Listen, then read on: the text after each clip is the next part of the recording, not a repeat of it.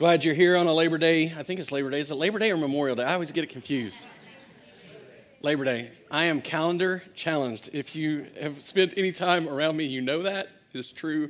But we are glad you are here this morning. I am extremely glad to be stepping back into Luke, to be, to be dealing again with the Gospel of Luke. Um, we've taken a break. We took some time off so that Matt could kind of refine and, and hone some of his skills and just get some practice uh, developing and building a sermon series. Um, I didn't know that I would miss Luke as much as I have, but I feel like I'm coming home. Not that, not that it's the only scripture that's worth reading and studying, but, but I just knew we, we weren't done. And so I feel really glad. I'm excited to be back into this, and we'll be back in it for several weeks. Uh, and, and, and I'm just excited about the things ahead of us, about what the Lord's word has for us, and the, and the beauty, the good that's going to come from it. I'm, I'm just confident. So, so we're stepping back in, and, and as we do, we're picking up a thread that runs through the, the whole Gospel of Luke. And you need to have it in your mind. We've been away from it for a little bit, but you need to have it in your mind that, that when, when Luke wrote, he didn't write just simply to give us some information to know, but he wrote and he told Theophilus in the very beginning of it, he said, Theophilus, I'm writing this so that you can be confident in the things that you have been taught, so that you can have certainty, that, so, that, so that you can be uh, assured, so that you can be uh, uh, believe without doubt in the things that you've been taught. And it's not that all doubt's bad. I don't want to, I don't want to misrepresent this. We, we even talked about it a few weeks ago. The last time we were in Luke, we were dealing with doubtable doubts. It's not that all doubt is bad. But God has, in His scripture, God has given us a, a, way to see our doubts assuaged, to see our confidence established, to, to be able to stand on a rock and to believe with certainty in a world that is going to throw all kinds of other ideas at us, in a world that is going to give us all kinds of different opinions and perspectives and, and, and, and morals and, and de- de- definitions of what's good and, and bad and what's right and wrong. He gave us His word that we could be confident. He's been doing this. Luke has been showing us this. He, he, he's been teaching it to us over and over. It starts with the birth narrative. Luke didn't give us the birth narrative and the events that surround the birth narrative so that we could have Christmas and get a couple of days off at the end of the year. You realize that. I mean, you, you know that, right? Like, it's not so we can have a holiday. It's to demonstrate to us that Jesus Christ is the one who is to come, the one who had been promised from the Old Testament, the one who fulfilled the prophecies of the one to come, the one who came and whose testimony or, or, or, or whose, whose life and whose birth fulfills the testimony of the prophets that had been proclaiming the coming Savior. And, and so Luke shows us that in the very beginning, and he continues to do it over and over, not just so that Theophilus can be confident, not just so that Theophilus can have assurance and be certain, but so that we, even today, can have this confidence. And most recently, we've been studying in Luke chapter 7 as we studied in Luke. As most recently, we were working through Luke chapter 7. And, and, and from everything from Jesus being the fulfillment of prophecy to to him being, uh, to, to, to, having power to heal, to him being uh, teaching with authority, having authority to forgive sins, power and authority in his teaching. All of these things have been described. And, and, and we come to Luke chapter 7, and no longer are we just looking at Jesus and being shown Jesus and, and reasons to be confident in Jesus, but we're beginning to be shown through Luke's gospel people actually becoming confident people actually finding their assurance, finding their certainty. So Luke shows us that because of Jesus' power and authority, we, like the centurion who's who, who, demonstrated amazing faith, faith that amazed Jesus. This centurion who, who believed that Jesus had power and authority to heal his son says, Hey, don't even come to my house, just say the word, and I know it will happen. We can have this kind of assurance this kind of certainty, this kind of confidence in the midst of a world that is, is full of desperate situations. You know, we, like a woman, a widow actually, who had lost her son, benefit from the great compassion of Jesus because of his compassion. We, like this widow, can know a great hope that fills us even in the midst of a world that is full of hurt and pain and suffering and death. Death doesn't undo us. We, we, we, we can trust Jesus not just for today, but He has our tomorrow. He, he has the day after that. And all of the tomorrows to come, He has them. And when the clock stops ticking and eternity rolls over, He's got it. He is our great hope. And we get to experience that hope. We, like this widow, because of his great compassion, can have this great hope. Luke shows us in, in chapter 7, he culminates these ideas and the reactions. They culminate in, in this moment where John the Baptist, John the Baptist of all people, He'd baptized Jesus. He'd seen the Spirit come down on Jesus. He'd heard God speak from heaven about Jesus. In the midst of a very difficult circumstance, a very difficult situation, he had been arrested and was facing death. He begins to doubt.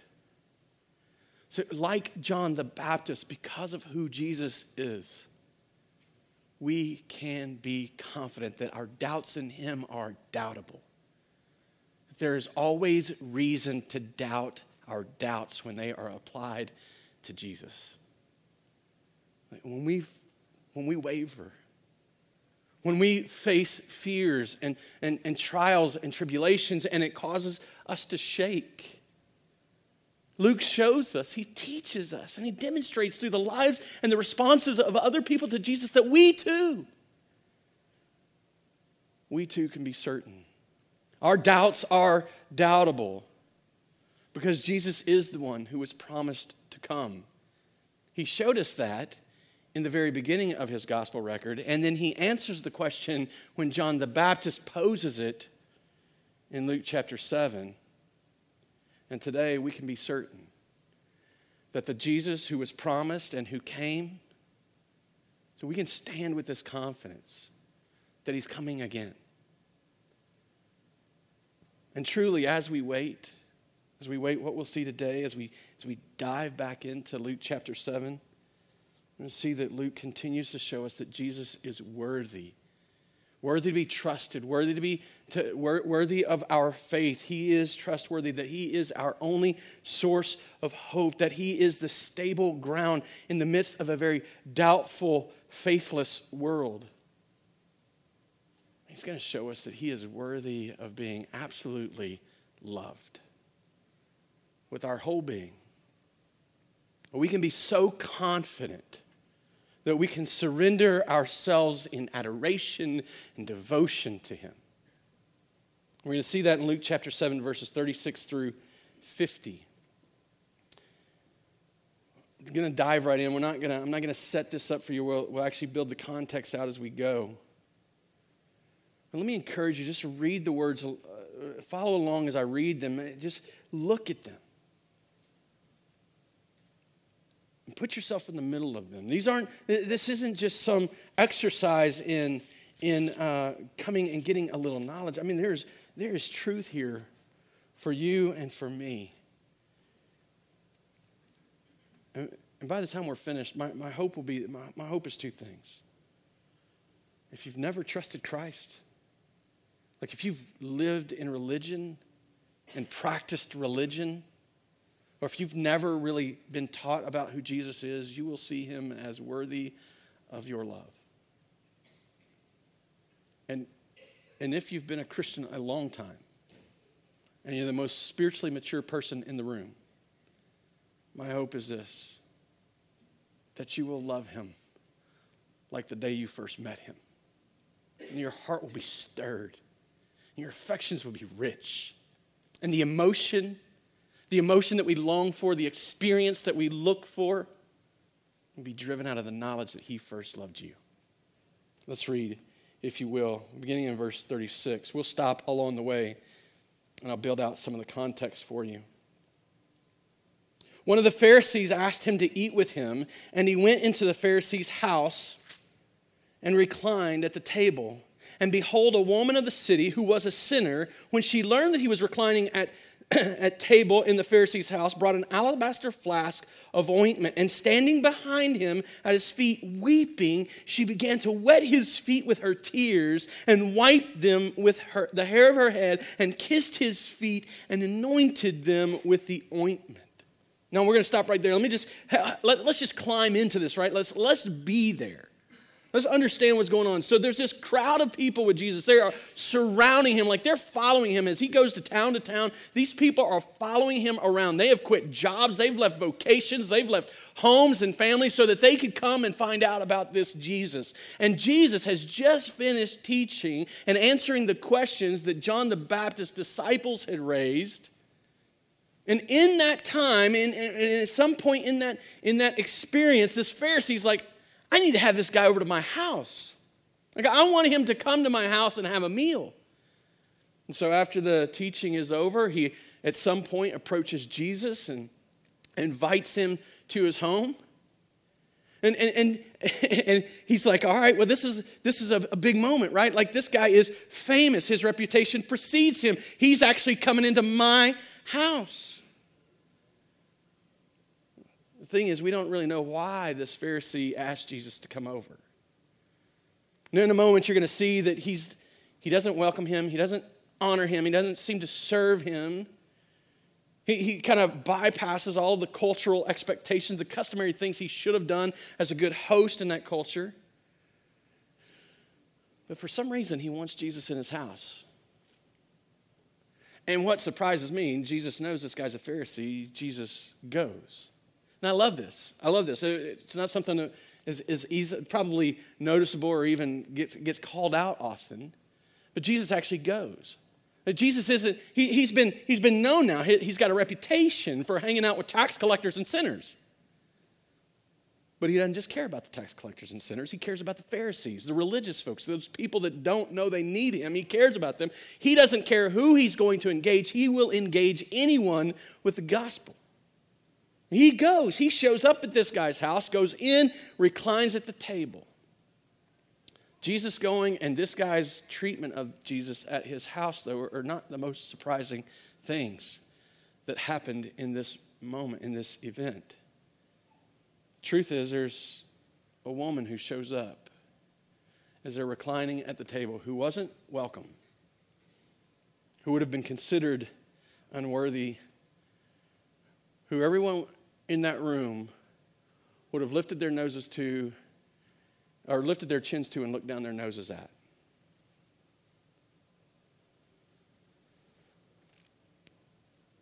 They'd reclined around this table. This, this is the way they ate. And it seems terribly uncomfortable to me. I actually looked all over the internet to try to find you a picture to give you an idea of what this looks like. They'd lay over on their side and they'd, they'd eat one handed, you know, probably with their hands and They'd lay there and, and talk and, and fellowship. The picture I found is a square table, but most of the commentators believe that it would have been a U shaped table, and the person who was in the position of honor would have sat at the, at the front of the table. Now, I don't know if it's exactly like that. It seems terribly uncomfortable. I'm just, I'm thankful for chairs. But this, this, seriously, I mean, I, we go to, this is off the subject, but we go to Nakados, and I'm always dreading the, the table with the where you got to sit on the floor. It's like, come on, look at me. Anyway, I wasn't built to recline at a table and eat. Uh, maybe, well, we'll say that for another day. Save it for another day. Here we go. So, so here's this idea. So, so they're reclining. His feet are out from behind him, and this woman, who the scripture says is a woman of the city, a sinner. It's probably a polite way of saying she's a prostitute. She didn't belong in this guy's house. In fact, probably no one in that room would have wanted anything to do with her, at least publicly. It's very possible that people in that room had seen her, but they weren't about to tell anybody about it. She comes in, she's had some experience with Jesus. She already knows of him, already has heard him teach, already has had some experience with him. She hears that he's at this place, she, he's at this house, that he's at this table, and she Uh, she, she abandons cultural expectations and standards, and she goes into this house where he's reclined at this table, and she doesn't go up and speak to him. She doesn't, she doesn't try to make a, her presence known to him by, by engaging him. She bows at his feet and begins to weep. Now, I'm not talking just a few little tears. Like, she is a sobbing mess. If she'd been health and wealth, like prosperity gospel kind of woman, you know, like her, her makeup, her face would be on the floor. Like that, she is weeping ferociously. She's sobbing. One of the preachers that I heard preach on this talked about her being a snotty mess. I mean, this is what's going on. This is no pretty picture.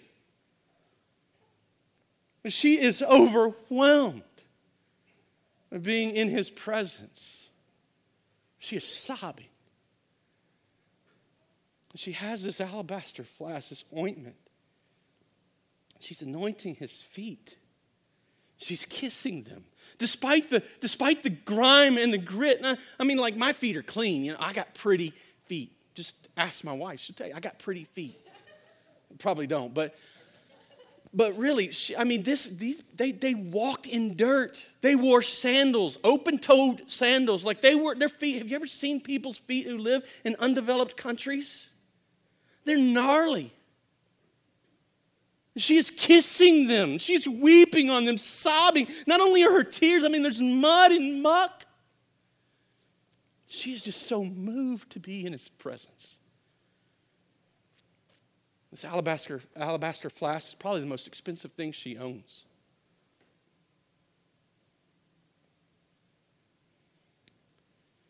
She does something that's unexpected that in that day would have been seen as shocking. She lets down her hair.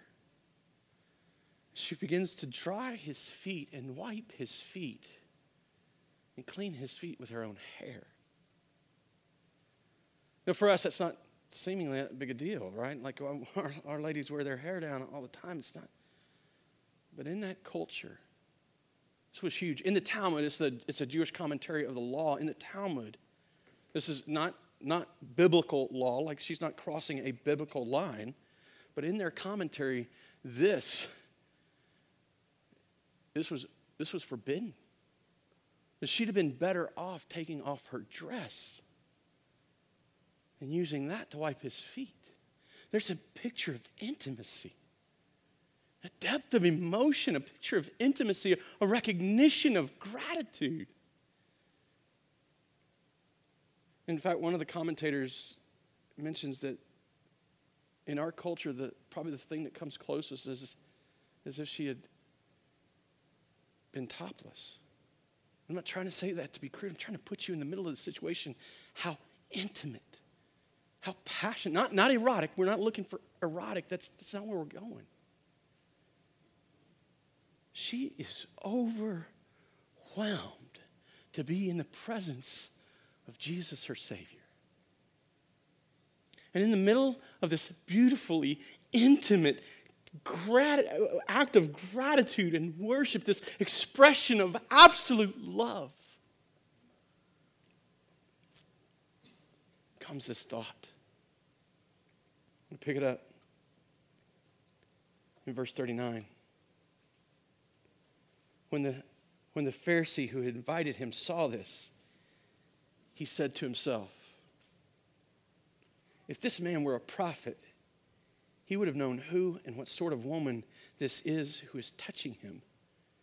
For she is a, a, a woman, or for she is a woman, uh, uh, for she is a sinner, sorry.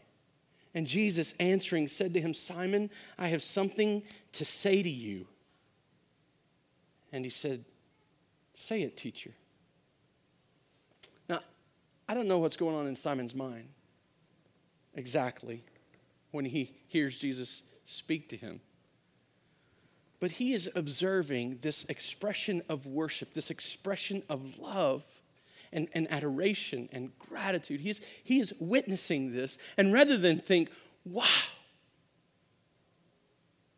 he really is worthy of this, he thinks, that woman isn't worthy of doing this. And in fact, he doesn't just bring judgment in his mind, he doesn't just judge the woman, he judges Jesus. Because if Jesus was really a prophet, right? Like if he was all that people were saying he was, if he was going to be the person that he portrayed himself to be, he wouldn't even let this woman touch him. Like, you, you see what's happening. I deserve him to come and be in my house. I'm worthy of his presence. She is not. And because he's allowing her to touch him, he must not be worthy of mine. He's not who I thought he was. He's not who he claimed to be. You see, the reality is, is that in his mind, Simon had brought judgment on this woman. He had brought judgment on Jesus, but, but this is beautiful. He interrupts this, this moment of worship with this horrific, horrific thought. But Jesus interrupts his horrific thought with a statement of truth. Hey, Simon, I've got something for you. Now, he's just determined that Jesus isn't a prophet, but Jesus has just read his thoughts. Like he knows what's going on, right? He understands what's happening, and he's about to give him an answer. He's about to prove to him, Jesus is about to prove to Simon that he is who he claims to be. He is who he said he was. He is what the witnesses have said he was. He catches him off guard. I, I just got to imagine that at some level, Simon is Oh, you knew I said that? He's not rude. Jesus isn't rude. He is direct, and he doesn't allow Simon to live in his own self righteousness. And he tells him a story in the way of a test. Verse 41 A certain moneylender has two debtors. One owed him 500 denarii and another 50. When he could not pay, he canceled the debt of both. Now, which of them will love him more? Simon answered, The one, I suppose, for whom he canceled the larger debt. that seems pretty straightforward, right? Like, that's logical. We get that. And he said to him, You have judged rightly. Then turning toward the woman, he said to Simon, Do you see this woman? I entered your house. You gave me no water for my feet, but she has wet my feet with her tears and wiped them with her hair. You gave me no kiss from the time I came in. She has not ceased to kiss my feet. You did not anoint my head with oil, but she has anointed my feet with ointment. Therefore, I tell you, her sins, which are many, are forgiven. For she loved much, but he who is forgiven little loves little. And he said to her, like right now, he's looking at her and he is teaching an object. He, he, this is amazing. Like this man who thought he was worthy of Christ's presence has just judged Christ and got it wrong. He's being put in his place, and the woman he thought was unworthy has just become a part of the mission of God. And really, today we benefit not because of Simon so much, but because this woman who was forgiven. You think you have no purpose in the, in, in the world of Christ? He uses the likes of prostitutes and tax collectors and people who are outcasts. He taught from her life and her experience. But then he turns to her and he says to her, Your sins are forgiven. Then those who were at the table with him began to say among themselves, who is this who even forgives sins? And he said to the woman, Your faith has saved you. Go in peace. So Simon is having this conversation with himself. He's thinking in his mind. He might have said, you know, like talking to himself quietly, man, if he knew who this was. Jesus says, Simon, hey, you think you know what you're talking about? Well, let me show you the truth. And he tells this story about a denarii, a, a worker who has 50, who owes 50 denarii and a worker who owes 500 denarii, and, he, and they owe them to a moneylender or what we would maybe consider like a, a loan shark. 50, a, a denarii was about a day's wages. So one person owed 50 days' wages, one person owed 500 days' wages. But the point was not the amount they owed, the point was that they both owed and they couldn't pay. Neither one was capable of paying back the debt. And when the moneylender found out, rather than, rather than threatening them, rather than sending his thugs after them to beat him up, rather than cutting off pinkies with garden shears and, and making an example out of them, the, the, the, the moneylender, the loan shark, says, You know what? You're forgiven. In fact, the debt is erased.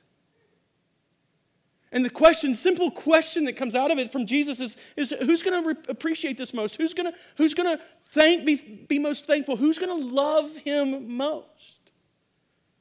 Well, obviously the one that's had the greater debt paid. And Jesus is like, yeah, you, you answered right. But what's interesting about this is wouldn't they both be appreciative? One's just going to be more appreciative. See, what Jesus did was he showed Simon that there wasn't even an ounce of appreciation. He didn't even understand his debt. He didn't under, even understand his, his own issues. He didn't see his own sin. And so, so Jesus doesn't let him stand there in this ignorant place. And he's, he's like, Look, let me just show you.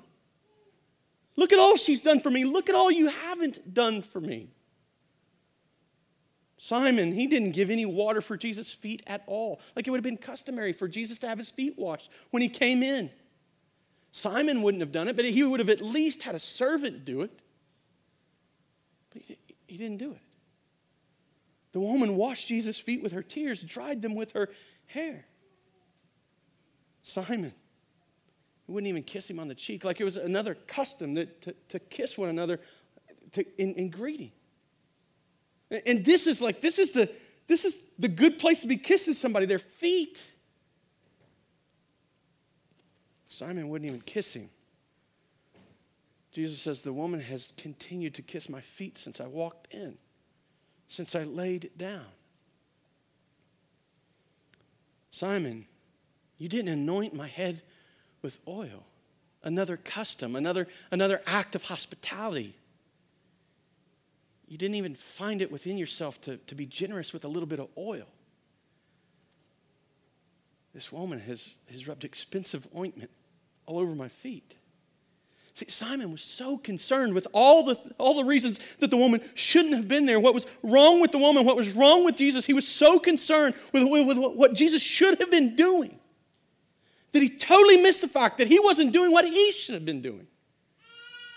He was completely blindsided by this self righteousness. He was completely overwhelmed by a view of his own sainthood. Jesus points it out. And, and he shows him that the contrast goes even deeper than just the pleasantries of the day.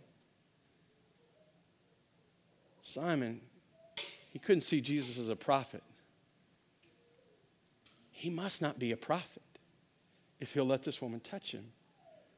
Simon had rejected Jesus, where the woman loved him.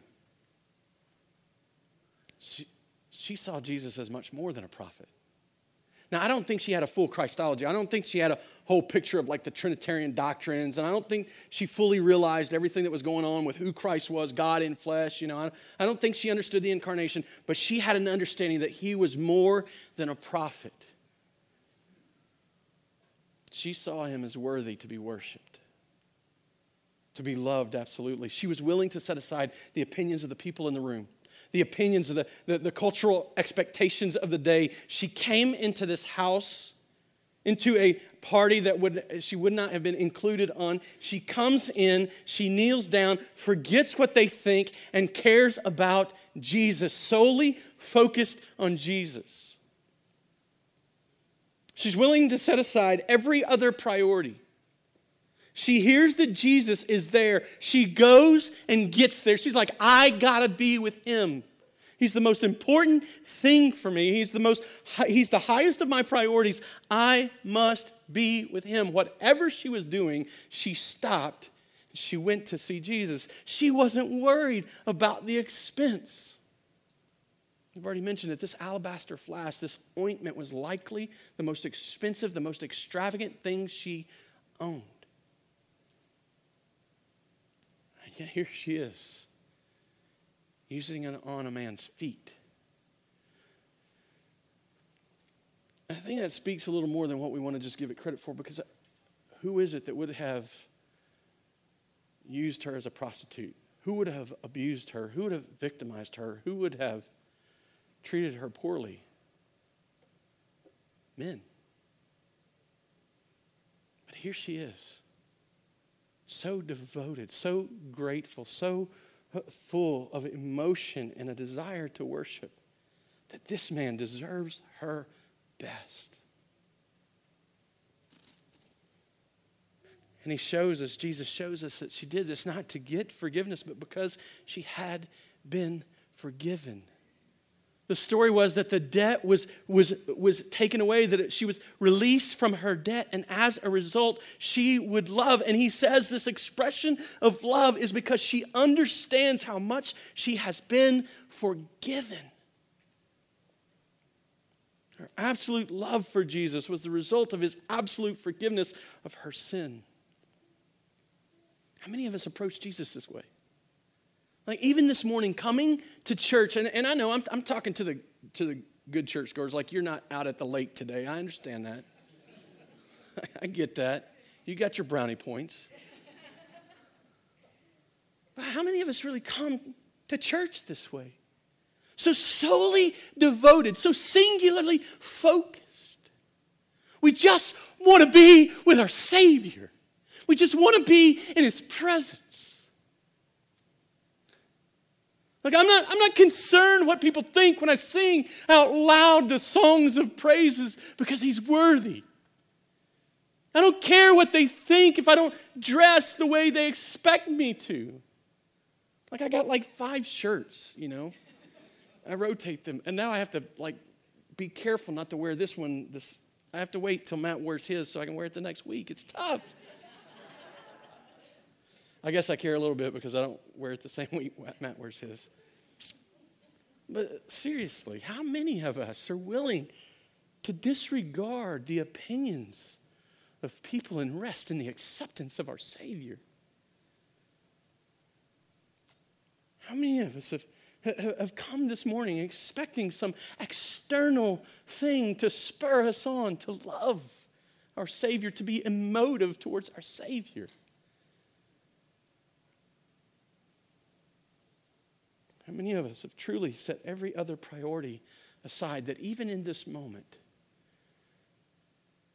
you're not anticipating the end of the sermon so that you can get on to, the, to what the, the rest of the day holds? I mean, it's about to get hot. We've got to get, we've got to get going. The lake, man, it's, it's waiting.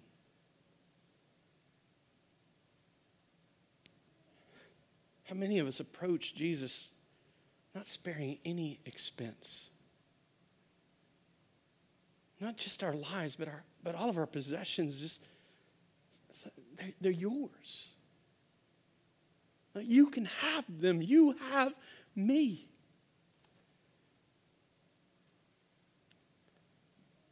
I think the truth is that most of us are probably somewhere between Simon rejecting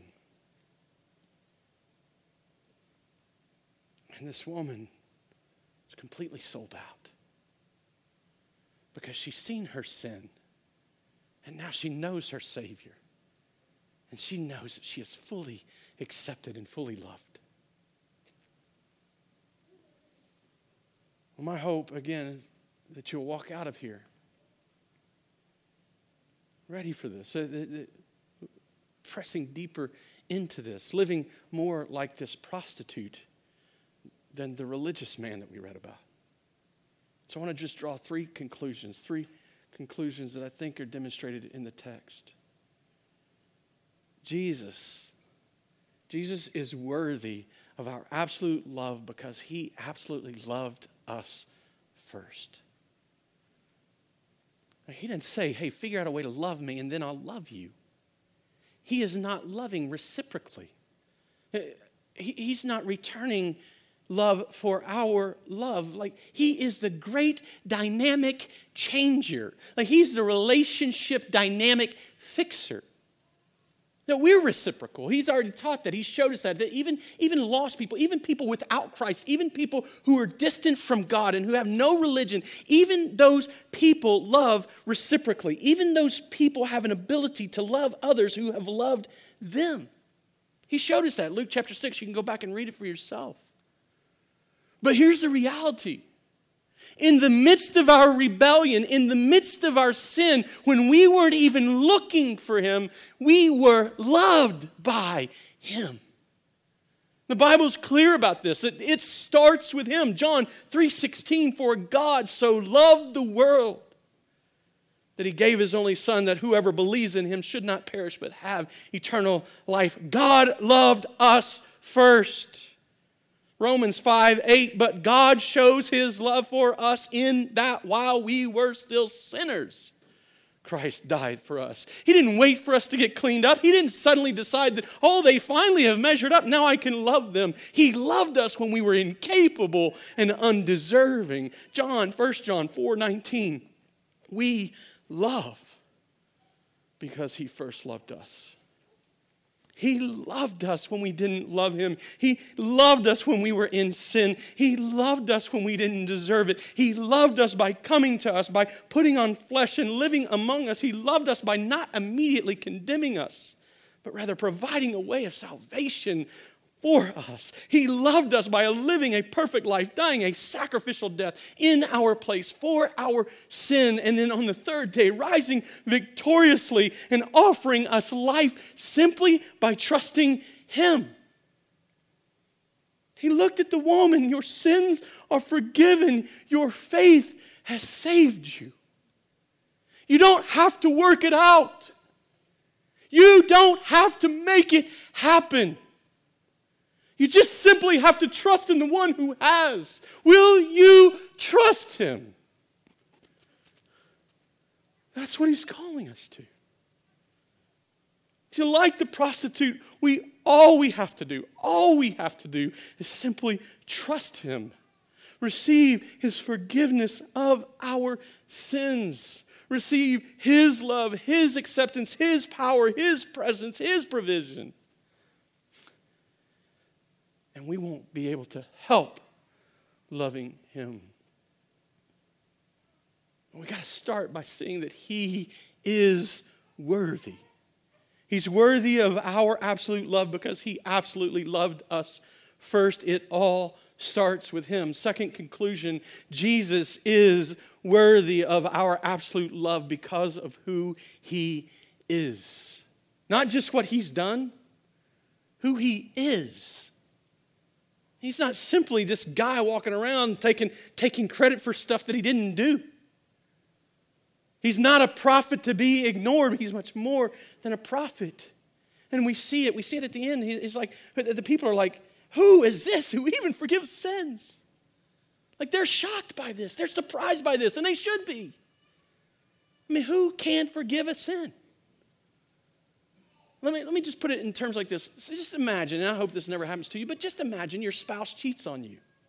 And you come to me and you say, Seth, my husband, my, my wife, whatever, cheated on me. I am hurt and I am angry. What do I do? And, I, and if, what if I just looked at you and said, Your spouse is forgiven?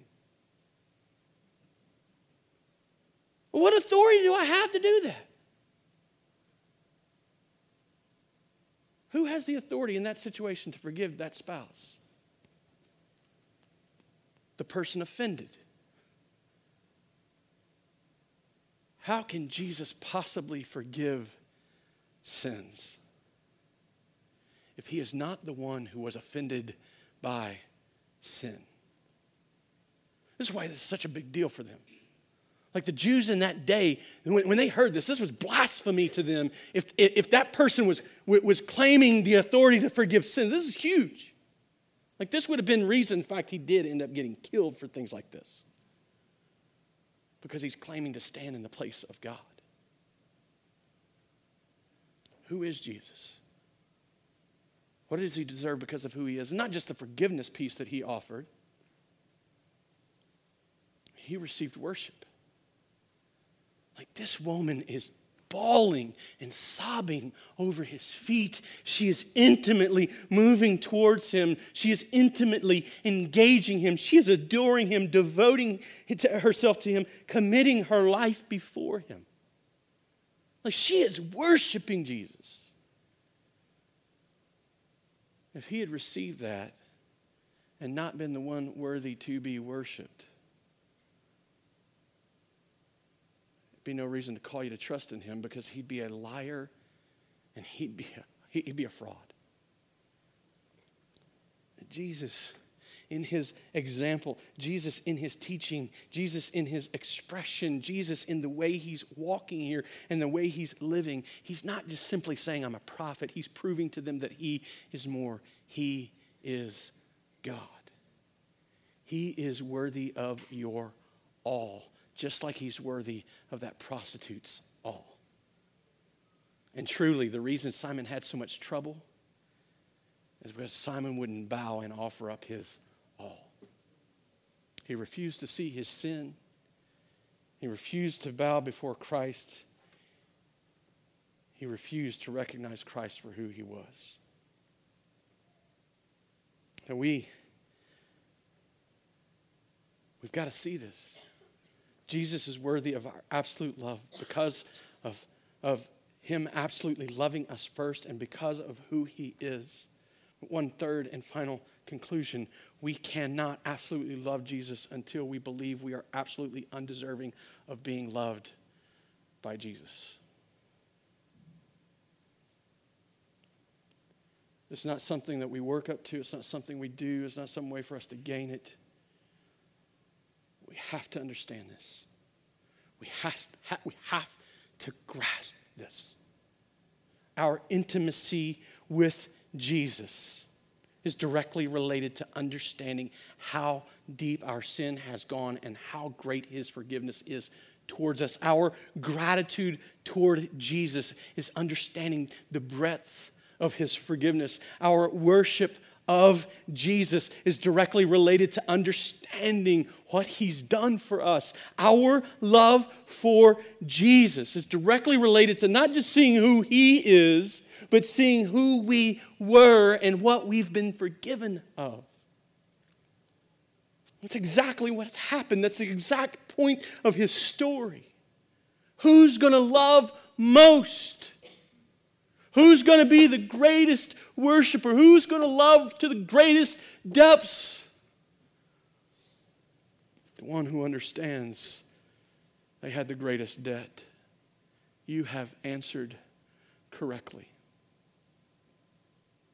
I had this conversation so many times in so many different ways, in so many different contexts in the, in the nine years that we've planted this church, and even before that, when I was leading small group ministries and, and things like that, before we ever planted it. And second, had this conversation so many times in so many different ways. It was very difficult to be confronted in our sin. In the midst of discipleship relationships, I've seen them end because I confronted someone in their sin so that they could see the forgiveness of their Savior in the midst of Bible studies, just as an example, we just did a Bible study for married couples, uh, and it focused on, on how uh, we bring the gospel to bear on our marriages. But one of the key things we had to get and had to understand before the gospel would really begin to bear fruit in our marriages is that our spouse isn't the greatest problem in our marriage, I'm the greatest problem in our marriage. And the number of people that I heard, oh, this is so difficult, but it's so good. One point in particular, I remember having a conversation. I just can't hardly take this. This is the best place for us to be. Because when we finally realize that we don't have anything to offer Him, we can finally receive all that He has to offer us. In my preaching, I mean, i am pretty direct about things, and I, I get that. I, I hear that from you sometimes. The one that concerns me the most is that, well, I don't know if I could bring them because I don't think they'd want to hear what you have to say. I just want you to know my greatest desire for your best good is that you learn to love Jesus like this prostitute loved Jesus. And so every week I come and I try to paint this picture of this glorious God who was created and chose to save, this majestic and, and powerful and present God who loves us deeply. And in the midst of that, in the midst of showing you his holiness and his righteousness and his beauty and his majesty, I can't help but confront you with your sin.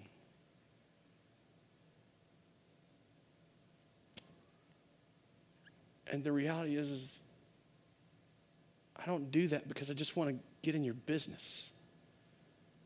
Because I want to make you feel guilty. But because I love you. Because I know that the only way we're going to love Jesus the way this prostitute has loved Jesus is when we recognize how much we have been forgiven.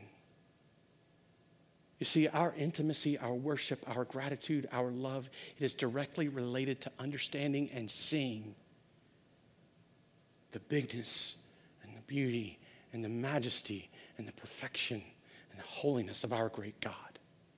And when we see that chasm, when we see that chasm and we recognize it's uncrossable, the, the, our, our, our, it's crossable because Christ gave us a cross, but when we see that we, it is unattainable, like we can't get there on our own, the cross grows in our, in our, in our view. It becomes more precious and more, more certain and gives us greater confidence.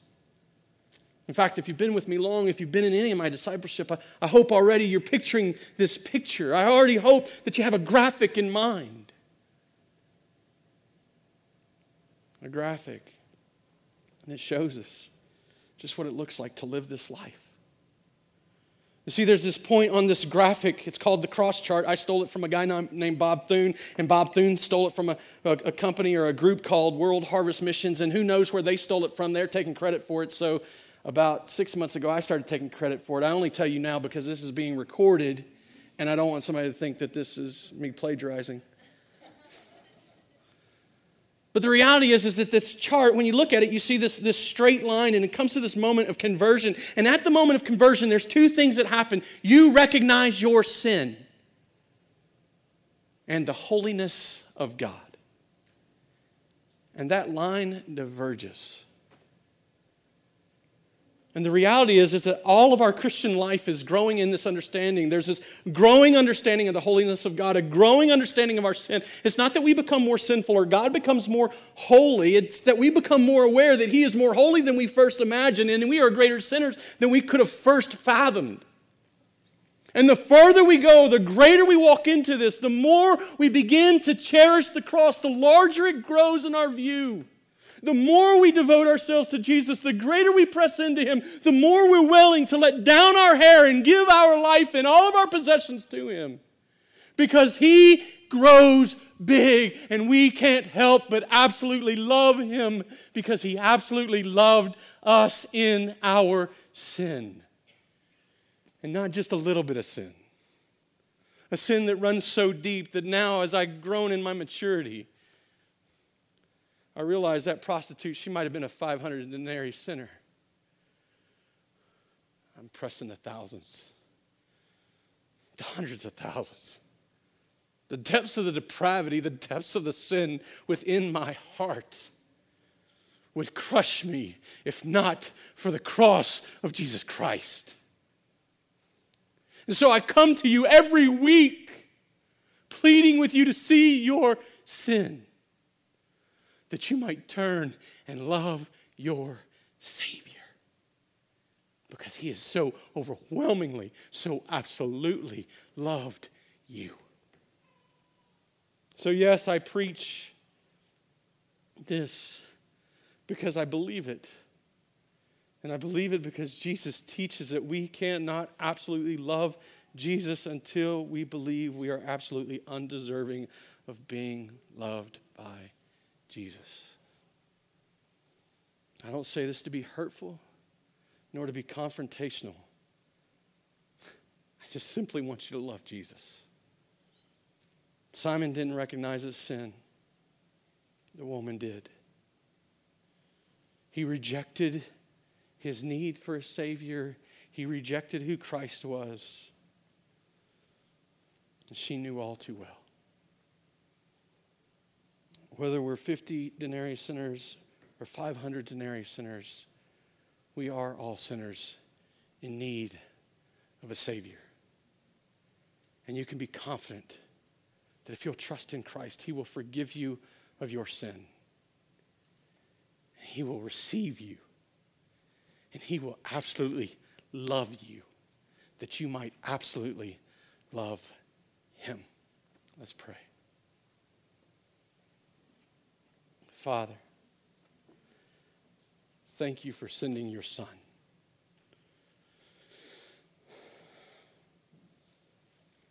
For loving us enough. Not just enough, but so extravagantly, so lavishing so much grace upon us, filling us in the midst, in, in the depths of our emptiness, making up for all of our shortcomings.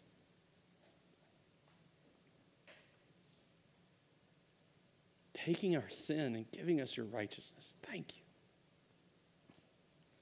Jesus just so grateful. So grateful for the sacrifice that saved us. So grateful for the absolute love that empowers and enables and equips us to love. Spirit, would you lead us now? Will you do as the scripture says you would do?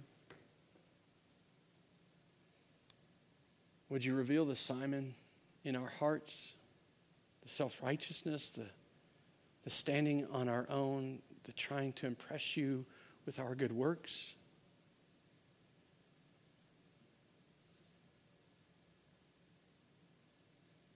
Would you convict us of our sin? Would you convince us of our forgiveness? That we might stand and worship you.